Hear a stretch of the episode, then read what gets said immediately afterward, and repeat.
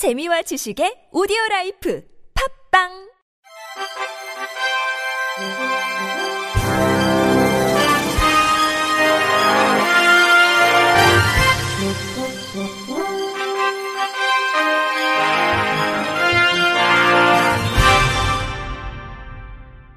청취자 여러분 안녕하십니까? 10월 26일 화요일 KBS 뉴스입니다.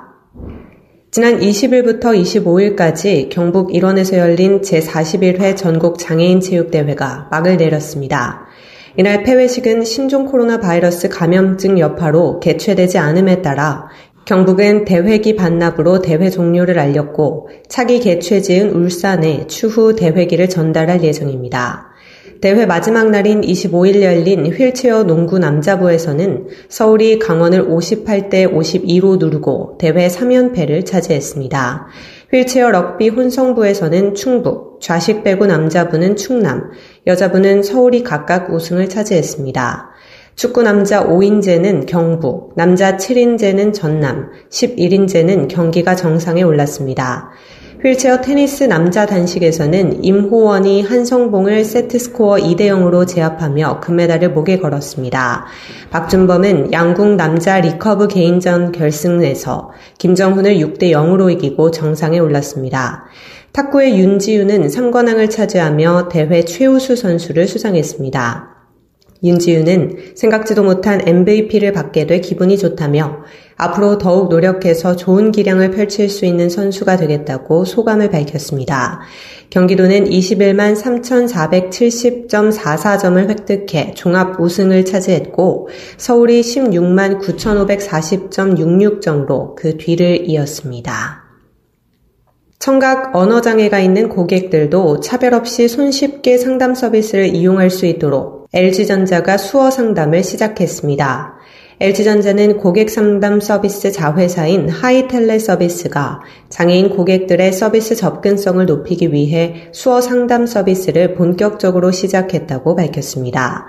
수어 상담 센터는 수어 통역사 자격을 갖춘 전문 상담사가 청각 언어장애 고객과 수어로 상담하고 서비스 엔지니어와 고객 간의 대화를 수어로 통역합니다. 기존에는 청각 언어장애 고객의 경우 제품이나 서비스 상담 시 다른 사람의 도움을 받거나 기관 등에서 제공하는 수어 통역 서비스를 이용해야 했습니다.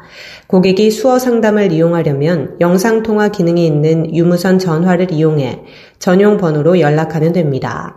또 무료 메신저 프로그램인 카카오톡이나 IMO 앱에서 전용 번호를 추가해 영상 통화를 걸면 됩니다. 수어 상담센터는 상담과 서비스뿐 아니라 구매, 렌탈 등까지 수어 상담 서비스 운영 범위를 점차 넓혀갈 계획이며 한국장애인개발원, 한국시각장애인연합회, 한국농아인연합회 등과도 협업해 상담 전에 장애인 고객을 인지하고 맞춤형 서비스를 제공할 예정입니다. 대구시의 시각장애인을 위한 횡단보도 음향 신호기가 더 필요하다는 목소리가 나오고 있습니다. 대구시에 따르면 대구 시내 신호등이 설치된 전체 횡단보도 4,551곳 중 음향 신호기가 설치된 횡단보도는 1,373곳으로 설치율은 30%에 불과한 것으로 나타났습니다. 국회 보건복지위원회 소속 더불어민주당 최혜영 의원이 전국 지자체 음향 신호기 설치율 자료를 받아본 결과에 따르면 서울 66.1%, 세종 74.1%, 경기 43.3%, 부산 36%입니다. 대구시는 매년 1억 5천만 원의 예산을 들여 시각장애인들이 자주 이용하는 복지관, 시각장애인협회, 거주지 인근에 140에서 150대의 음향 신호기를 설치하고 있지만 아직까지는 부족한 실정이며 특히 안마원과 임대 아파트 인근 횡단보도에 음향 신호기가 없는 경우가 많다는 게 대다수 시각장애인들의 지적입니다. 시각장애인 A씨는 장애 등급 3, 4급 시각장애인의 경우 한낮에도 신호등 색깔을 구별할 수가 없다며 음향 신호기가 없거나 아예 신호등이 없는 횡단보도에서는 주위 사람들의 움직임을 보고 건널 수밖에 없는데 이들이 무단으로 횡단하면 시각장애인은 사고 위험이 커지게 된다. 차가 와도 대처 능력이 떨어질 수밖에 없다고 말했습니다. 대구시 관계자는 내년에 예산 5천만 원을 더해 2억 원을 들여 음향신호기 450대 정도를 추가 설치할 계획이라며 새 음향 신호기는 모두 IoT 음향 신호기로 그동안의 음향 신호기 관리에서 발생한 한계점을 보완할 예정이라고 밝혔습니다. 달서경찰서가 대구 최초로 시각장애인을 위한 점자 음성 민원 신청 서비스를 제공합니다. 달서경찰서는 시각장애인들의 기본권 보장과 복지 확대 차원에서 집회 신고서 등 경찰관서 제출 민원 서식 5종을 점자와 음성으로 변환해 별도 제작했다고 밝혔습니다. 점자 음성으로 제작된 서식은 집회 신고서, 고소장, 범죄 경력 조회 신청서, 정보 공개 청구서, 성범죄와 아동학대 관련 범죄 전력 조회 요청서 등 총 5개입니다. 달서경찰서는 대구시 시각장애인 복지관 장애인들에게 완성된 서식 체험을 부탁한 뒤 의견을 수렴해 반영하기도 했습니다. 이에 대구시 시각장애인 복지관 서관수 관장은 점자 덕분에 시각장애인들도 자기 주도적으로 민원에 대응할 수 있고 사전에 준비도 할 수 있게 됐다며 정보 접근이 차별 없이 공평하게 된다는 것은 상당히 긍정적이라고 평가했습니다. 완주군이 전국 군단위에서 유일하게 보건복지부 주관 2021년 중증장애인 생산품 우선구매 유공기관 부문에서 우수기관으로 선정됐다고 밝혔습니다. 중증장애인 생산품 우선구매 유공기관 포상은 전년도 중증장애인 생산품 우선구매 실적이 우수하거나 구매 촉진에 기여한 기관에게 수여하는 의미 있는 상입니다. 완주군은 2019년 1.11%를 시작으로 2020년 2.34%, 올해 9월 기준으로는 3.02%를 달성해 해가 갈수록 구매 실적이 꾸준하게 상승했습니다.